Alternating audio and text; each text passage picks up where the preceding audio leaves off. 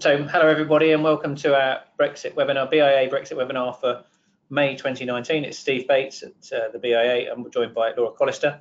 And uh, if you're a tracker of these things, we're 168 days until the new uh, deadline of the 31st of October, or if transition is going to happen, 595 days uh, away from that.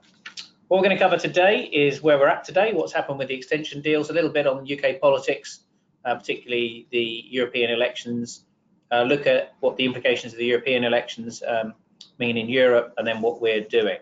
Um, I think if I was to summarise what's happened since our last uh, webinar, uh, where much of this was uh, on, on, option on option uh, for you, and these remain on our YouTube channel.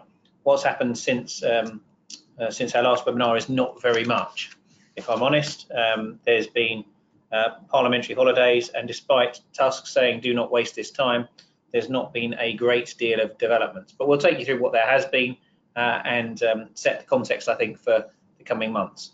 And as you know, I always make sure that people have the opportunity to remember that the UK remains the world's third global cluster in life sciences with great universities, world leadership in cell and gene therapies, genomics and AI, great funding happening and a uh, great uh, set of companies generating more than 30 billion of exports as we go forward.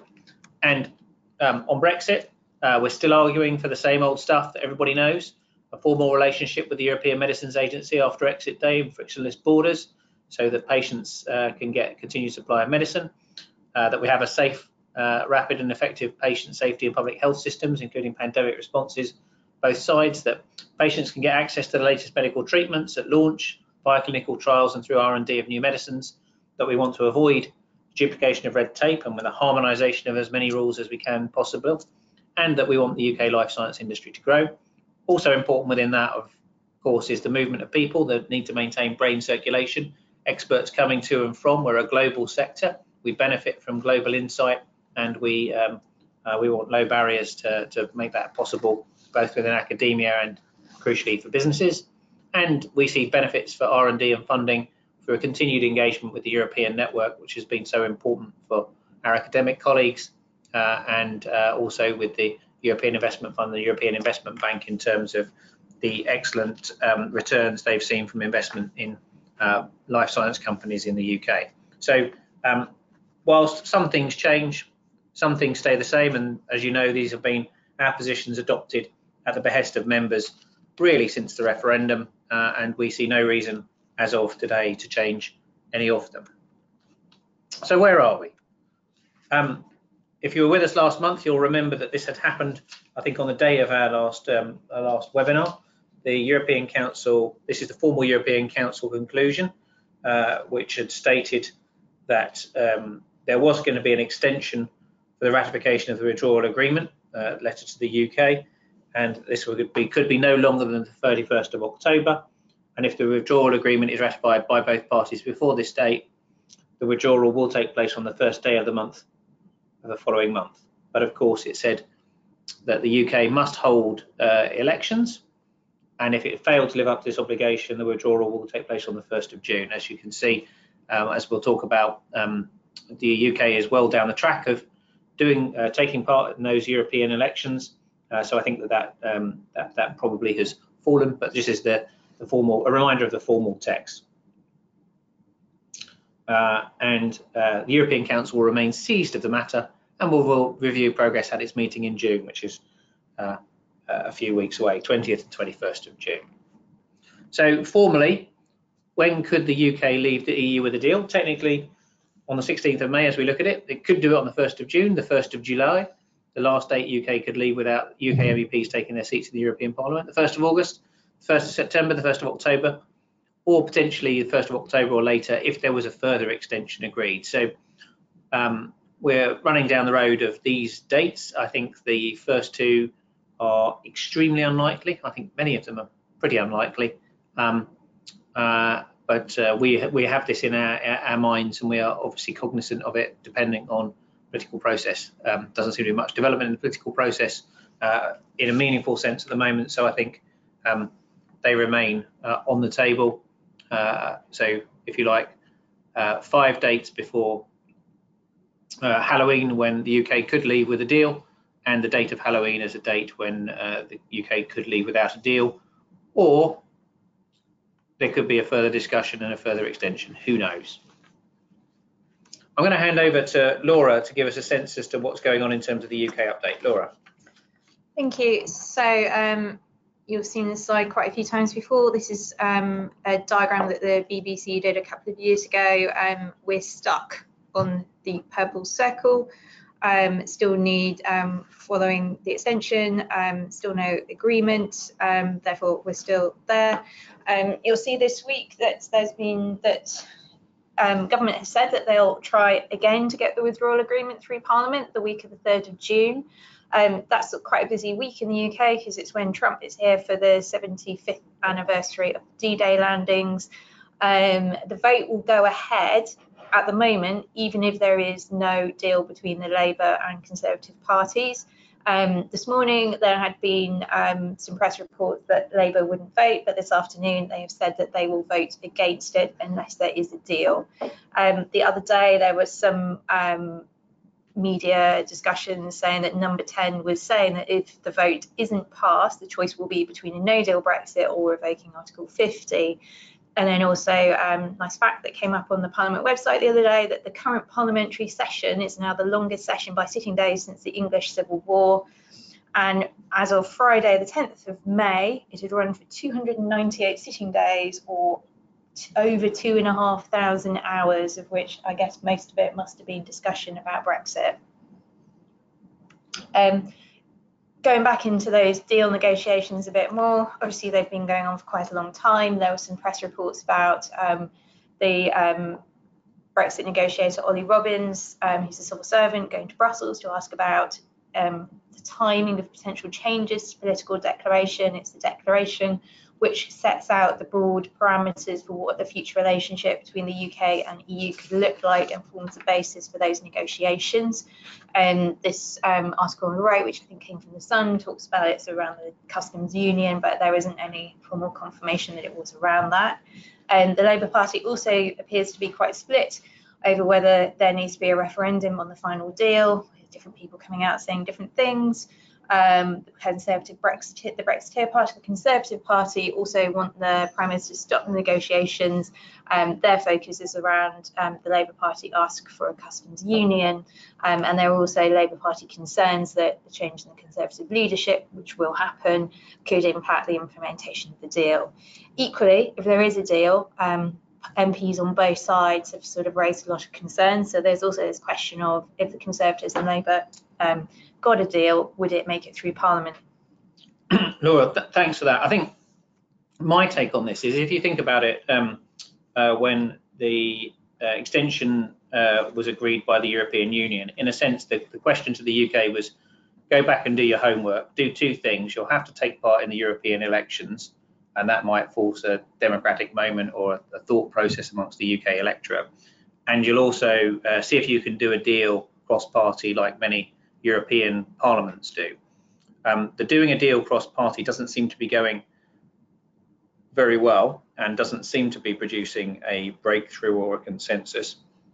Um, although I do think that in our area, in life sciences, um, uh, I'm getting indications that there is broad consensus in our space, particularly around the need for continued close cooperation, engagement, um, rapporteurships at the Medicines Agency, and potentially if a deal was to be done, I believe that there would be a, a, good chance of consensus across parties in things that might be important for our sector.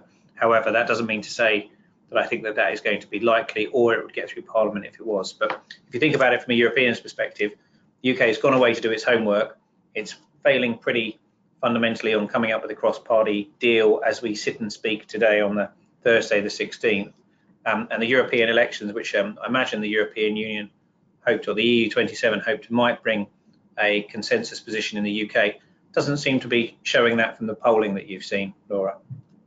No, no. If I move on to the next one, um, here's a few um, graphics I took the other day. Um, obviously, um, this isn't a traditional um, look at where the parties are, some stats down on the left show um, from CapEx show that 20, 2017 election, 84% of the population voted for a com combination of Labour and Conservatives. Um, at the moment, if it all goes um, as the polls are currently showing, it will be down to 48%. And I know traditionally other parties have done better in European elections, but that is um, a big differential just in the space of two years.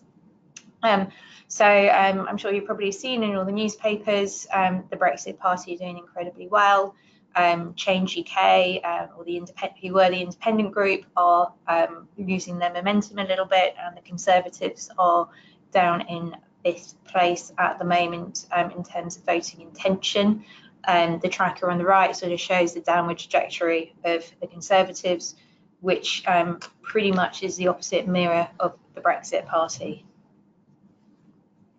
Um, in terms of just running through um, where some of the parties are this morning, obviously the pressure on um, Theresa May continues to step down or name a date, um, and members are looking at alternative ways to put the pressure on um, to create a leadership um, challenge if need be. They're unable to hold another official challenge until December because they did um, a previous um, official challenge of no confidence, um, which goes via the 1922 committee in December last year, which means that they can't do it for another year. Um, Theresa May went to meet some of the senior officials, um, senior members of the 1922 committee this morning, um, who are encouraging her to set a date. Um, there was discussion in some of the papers around a no confidence vote move on the 12th of June. Um, and after the meeting um, this morning, the Prime Minister has said that she will make a date, a decision on the date after the vote. There's also obviously lots of MPs, um, Conservative MPs, who are thinking of themselves as potential leaders and looking for support. Esther McVey um, came out a week or so ago um, to join the leadership race, and then today, when asked, Boris said, "Of course, I'm going for it." So um, there are, there should be, there will be an awful lot of Conservatives seeking that leadership. I think there's been some discussion about possible dream teams between. Two members of or former members of the cabinet. Um, but um, I think as soon as that date gets announced, we'll expect a lot more um, clarity from there. In terms of Labour, quite a short slide here. Um, they're very split on the second referendum. They're looking at focusing on other issues. So water nationalisation um, today is their key focus. They have a manifesto for the European elections. It's very similar to their UK manifesto, um, no focus on our sector in it. Um, in terms of the Liberal Democrats, obviously they are suddenly becoming much more resurgent um, on their platform of stopping Brexit. Had initially looked like the independent group or change may take away from that, but um, the Lib Dems um, appear to be, um, the polls are showing them doing very well. Um, their um, election, European election manifesto talks about um, research, treatment, our sector, etc. So, um, and the need, um, how being part of the EU means we get new medicines um, within the UK and bloc quicker than those not in the EU. in terms of Change UK, it's now and now um, a official political party. They weren't able to stand in the local elections, but now they are a party. Um, but they do, as I was saying before, appear to be losing some ground potentially to the Lib Dems. Their MEP candidates are join, um, drawn mostly from Conservatives and the Labour Party. Um, former Conservative Health Secretary Stephen Dorrell's there, some former Labour MPs are also there, and some former Labour Party advisors. Their key policy document is called a Charter for Remain. Um, picks up quite a few um, quite specific issues around our sector um, highlights the loss of expertise and opportunity by the departure of the EMA. Um, say, and it states this is taken directly from the document. Um, says that the Change UK MEPs will vote for the UK to be reinstated around the table as full decision makers in the EMA and fight to hold the UK government to account for ignoring the vote of Parliament to make it a negotiating objective for the UK to continue to participate in the European Medicines Regulatory Network. Um, Brexit Party, um, also now an official political party. Um, no policy documents on their website. Um, I think um, very much a one issue party and um, as you saw from the pictures of the polls, drawing an awful lot of support from the Conservatives, but I think sort of also picking up some votes from other parties. Thanks, Laura. And I think if you look at the the the, the live list, I think it does show that having a consistent industry message um, means that uh, political parties who are interested in uh, policy detail um, have uh, seen the uh, consistent position we've held and been able to um, reflect that in some of their uh, policy manifestos. If you think about it, our position is not only in the political declaration, uh, reflected in some of the um, work that's gone through Parliament, some of the bills that are through Parliament. It's interesting to see them uh, see it appear in uh, the detailed positions of some of the parties that are uh, that are, are, interested in the detail in in our sector. And um, I look forward to to a detailed policy from the Brexit Party on um, what uh, uh, what they would do uh, with regards to uh, continued close cooperation or or perhaps an alternative view. Uh, it's difficult to assess their position uh, with regard to our sector because I don't think they've gone into any detail on what this would mean. If you look at the local elections last time around, that's happened in the last in the, in the, within the last month. Um, uh, I think you can see that uh, the hemorrhaging of support from both the Conservatives and Labour uh, suggests that there is um, uh, uh, an ongoing frustration from the public uh, about the um, about the the situation at Westminster. the, the, the the vote here split in, in several different places. Uh, the UK Independence Party uh, was the uh, went, went down, but was a repository of um, of, of, the Brexit vote last time around. But the Brexit Party hadn't got into, into gear by then.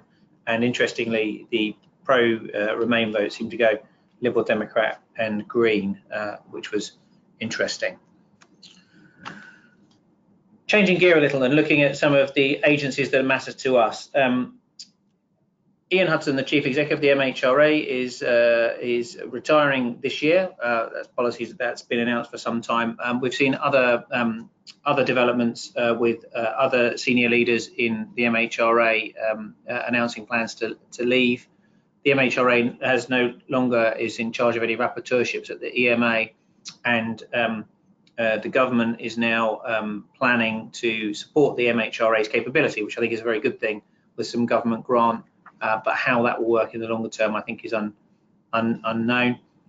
The day one readiness guidance for uh, no deal, which we'd spent some time on uh, talking about in previous uh, months, uh, we've not done a much focus on this in, in a sense. Um, we know that there's still some outstanding documentation and questions on that, but uh, but broadly, we're putting that to one side in the last month and focused on some other issues. But it remains as a block of work ready to go if we need to and that links to really to, to why we've deprioritised it. If you look at the, the no deal planning, um, uh, people who've been involved in no deal planning will have received this communication from uh, Steve Oldfield, who is leading the uh, Department of Health uh, plan on contingency for no deal continuation of supply. And uh, we're getting clear indications from him that 31st of October is the only date on which no deal exit could happen uh, and they are asking us for uh, no deal measures to remain in place, stockpiles, additional buffer stocks until further guidance is available. And I know that they are keen to provide uh, further guidance at the earliest possible opportunity. I think it's unlikely that we'll see that until uh, the end of June uh, at the earliest. Um, but uh, we are keen that that they get from um, across government a clear view as to what they do require industry to do. Uh, I've been very clear with government that um, uh, maintaining readiness at the state of uh, supply that we were asked to for a continued period of time is very, very difficult. I think the government acknowledge that. They also acknowledge that they've uh, marched everybody up to the top of the hill with the, the date in dates in um, around Easter in March and April, and uh, therefore any uh, planning takes place in a new context if that plan was to come out. I think the flip side of this is also that um, we are um, we are further down the track in terms of having the bones of a plan than we were uh, uh, having to do it de novo because we have done most of the thinking at least. So what should we do? Perhaps expect further holding communication. We'll continue to work with government and I think by the summer um, we hope that uh, if, if it's a, an option that's uh, on the table, uh, we'll, we'll uh, begin communication again. Um, perhaps this is a moment for reflection. And if there's anything that uh, that we've learned from from the past few months that we need to take learnings from. I think the the government, the, the Department of Health, are in um, listening mode. What went well? What could they improve? What else needs to be done next time round? Quick email to Laura might be an effective way of of doing it. And um, we're seeing from some of the freedom of information requests that have come out that um, uh, no deal Brexit would be very very difficult for uh, for the NHS um, in terms of their thinking of a few months ago. Laura, why don't you tell us what's going on from the EU perspective? Yep, sure. So um, obviously um, the flip side of European elections is um, in the UK is that there's also um, European elections across Europe. So um, looking at the polls, which obviously aren't always right. Um, this is what it's showing at the moment. So increased support for the alliance of Liberals and Democrats um, for Europe, um, of which the UK's Liberal Democrats are members of. Um, some losses for the European People's Party, um, though that is still likely to remain the largest group as long as all the members of that group remain in that group. Um, there will be some gains for some of the Eurosceptic and anti-European parties, but they're not um, an official European group um, because their views are quite disparate. Um, if they were to come together, um, they might be a substantial group if the polls are correct and um, the, the anticipated numbers that the polls are saying come back to Parliament. Um, so what does this mean? Well, we're thinking about what does this mean for the future of negotiation? How does the makeup of the new party potentially impact both how how the UK leaves the EU and how the future, a future relationship might be negotiated. Also, at the same time, there needs to be a new commission. Um, there's an informal meeting of the European Council on the 28th of May that will look at um, the procedures for getting those new EU commissioners in place. And um, Donald Tusk said today his intention is to carry out an election of heads of EU institutions in a swift, smooth, and effective manner. He also talked about the need for um, broad representation across all the members in all the commissioner roles. Um, just so. Shall I talk to this? So yeah. uh, it was interesting to see in the European Medicines Agency annual report, um, Guido Rasi's um, uh, summary at the beginning, um, looking back on 2018 with mixed feelings. I think we would all share share that. Um, I think I'll just read his words. There's no escaping that these cutbacks have hampered, at least in the short term, the ability of this agency to keep abreast of scientific and regulatory developments and to support the research and development of medicines in Europe. In a sense, I think we all agree that um, uh, the den- uh, denial of uh, UK expertise to the European network has not been a positive force. Uh, and in the global scheme of things, um, having an agency unable to keep abreast with scientific and regulatory developments, support the research and development of medicines in Europe is not in the interest of anybody's uh, um, interest of anybody. So uh, interesting to see that reflected by by Guido, and uh, I look forward to to discussing further with him at Bio uh, in the first week of June. Maybe I can just reflect uh, a little on what we're doing and what our focus is at the moment. So obviously. Uh, on no deal planning and contingency has taken up much of the time in the first half of this year. Um, I think we're seeking clarity and communication from government about what their ask from us is so that we can get ready for um, any potential October deadline. Um, and we're continuing to engage with the MHRA about what the rules might be under that scenario. We've got to be ready for all outcomes. Um, uh, and although I think it's uh, unlikely that we will see uh, an early deal, it would lead to a new phase of, uh, of operation and new discussion, but I don't think we're there yet, and we're ready if there's no deal to make sure that people have understood the uh, nature of the evidence that we've put and worked very hard to to avoid. Um, I think I suppose our, our focus a, little is um, we think that there is a strong case for regulatory cooperation for UK to play a full part in the European network. Um, why medicines are different from other parts of other types of regulation. All regulation has its own heritage, its own um, uh, uh, own formation, its different pedigree uh, and different structure.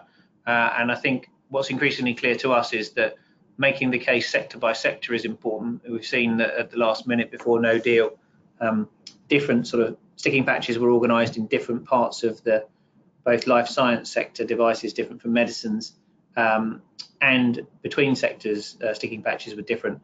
It's quite important to get into the detail of this, and I think uh, explaining the benefits and the practical practical ways in which some of these cooperations could take place is where we're going, and that's what taking us really to a Brussels focus as the the new European Parliament forms uh, and as the uh, as the Commission uh, comes together, uh, doing laying some groundwork over the next period of time is where we'll put a degree of our focus, whilst at the same time being cognizant that there's uh, going to be a changing Conservative leadership at some point um, in the UK, and uh, watching and engaging with the the the forces involved in that, and helping them explain why um, harmonisation of uh, rules and regulations is business friendly, uh, why divergence and uh, new red tape barriers isn't something that uh, a right of centre party might be wanting to to impose on um, not one of its most vibrant sectors is uh, is part of the discourse and narrative. We'll be keen to make sure that uh, people understand. Equally, we'll be keeping going with our sector engagement. If you've come to our lead networks, I think we have another one in the summer. Um, webinars. We'll do another one in June. Our website is where we're putting together all of our info, and thank you. Uh, thank you for the feedback on uh, finding that useful. Um, uh, and uh, as OLS go around and seek the views of companies, we're trying to make sure that uh, that if there's if, if, you want to get engaged, you can, can get engaged in those. Um, we've had good relationships with the ministerial engagements. They continue very well under the chairmanship of Nicola Blackwood for the government. That's going effectively and, and continuing to roll. Uh, we're working with the MHRA on, on developments and thinking there. And as Parliament comes back, we're trying to make sure that um, the, the details that's ahead of them is uh, understand our issues. Um,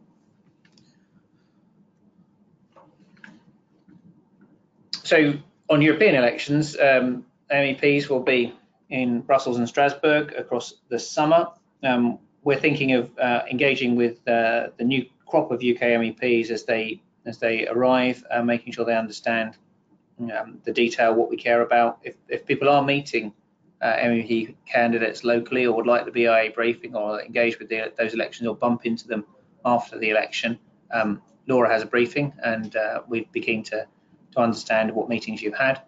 Um, European Biotech Week is in September and we're thinking about whether it makes sense for us to engage with that a little more fully uh, this year our biabrexit.org website. Um, we used to call it a microsite. We've now got rid of the word micro because it seems to have megged, um, is there, and uh, if there's briefings or things, you may find that that useful. So, so where are we at as we uh, at uh, on the 16th of May? Well, I think um, the important things this week. Uh, lots of Europe around. Eurovision is on Saturday in Israel, uh, so we look out to see uh, what that means for the future of Europe. Always a good way of getting a sense of where, where people are at. Then there's European elections, which will set the tone for the next stage, both in terms of the groupings we see uh, in the European Parliament and I think the nature of impact that that will have on the UK context, UK debate about uh, about Brexit. Of course, the, the big one, 1st of June, Liverpool v Spurs for the European champions. Uh, if you're American, this is, uh, of course, uh, the key soccer game in uh, in Europe, where um, two clubs from the country that's trying to leave the EU are seeking to be European champions, managed by a German and an Argentinian. Um, and then, of course, when we come back, we're commencing the third, with whoever's got the trophy, the PM will continue to try and get the deal through Parliament. that's the week of bio, and I think we'll see um, we'll have an interesting time in the first half of June ahead of the European Council on the 20th, 21st of June, where probably some decisions need to have been made. We'll keep going. Um, sorry, there hasn't been many, many jokes this time round. Um, Uh, we'll keep doing great science. We continue to collaborate. Uh, we want uh, regulatory cooperation, frictionless trade, movement of people, and R&D collaboration. We hope you found this useful and enjoyable. And uh, our next webinar is, the, uh, is at the close of the European Council on the 21st of June, midsummer. And because it's midsummer, uh, we're going to do it in the middle of the day, 1 p.m. UK time, which I know is bright and early for people in uh, in the US. So it'll be 8 a.m. Eastern time. Um, we're moving it up uh, because uh, uh, we want to make sure that, uh, that we've with the, the opportunity to do that. So we'll be on earlier on the on the 21st of, of June. Um, if people have got questions, I'm very happy to take a question or two. Don't ask me who's going to win Eurovision or the football. Or the outcome of the European election, or what's going to happen in Westminster. Well, I don't know the answer to any of those, and you're not asking me any. I think we shall move on. And uh, thank you. Uh, we shall um, uh, we shall uh, uh, we shall say that the what have we got coming up? Upcoming events. We've a Women in Biotech event at the Bioescalator in Oxford. The first time we're taking Women in Biotech outside of London, so that's really exciting for us. Uh, and then we're up at uh, Alderley Park in the northwest on the 18th of June. Uh, next one of these in um, 21st, and the CEO Investor Forum on the 24th, 25th. Um, 23rd of July is the ABPI BIA Brexit Lead Network. So uh, if you're not on holiday, um, uh, I'm sold Thomas Cook seats are cheap this this month because people have had Brexit nerves and therefore not booking their summer holidays. Um, uh, you may be around for the uh, Brexit Lead Network then, and we have booked them in for September and October. So uh, uh, again, another one in September. Stevenage, we may see you in Stevenage in September. Our REG conference, I think, will be interesting this year on the 17th of September. good discussion there with senior figures from the MHRA around what uh, the implications of where we're at means for uh, our sector. So um, a good one to be at the diary. And our main autumn conference, October the 17th, Bioscience Forum uh, in County Hall. If you're not a member and want to join, uh, John Cudlick would be delighted to hear from you, and we can talk about not just how we influence, but how we connect people together and save you money. I've already told you we're on early uh, on Friday, the 21st of June. Uh, with that, I'm going to say thank you and uh, hope you have a great month.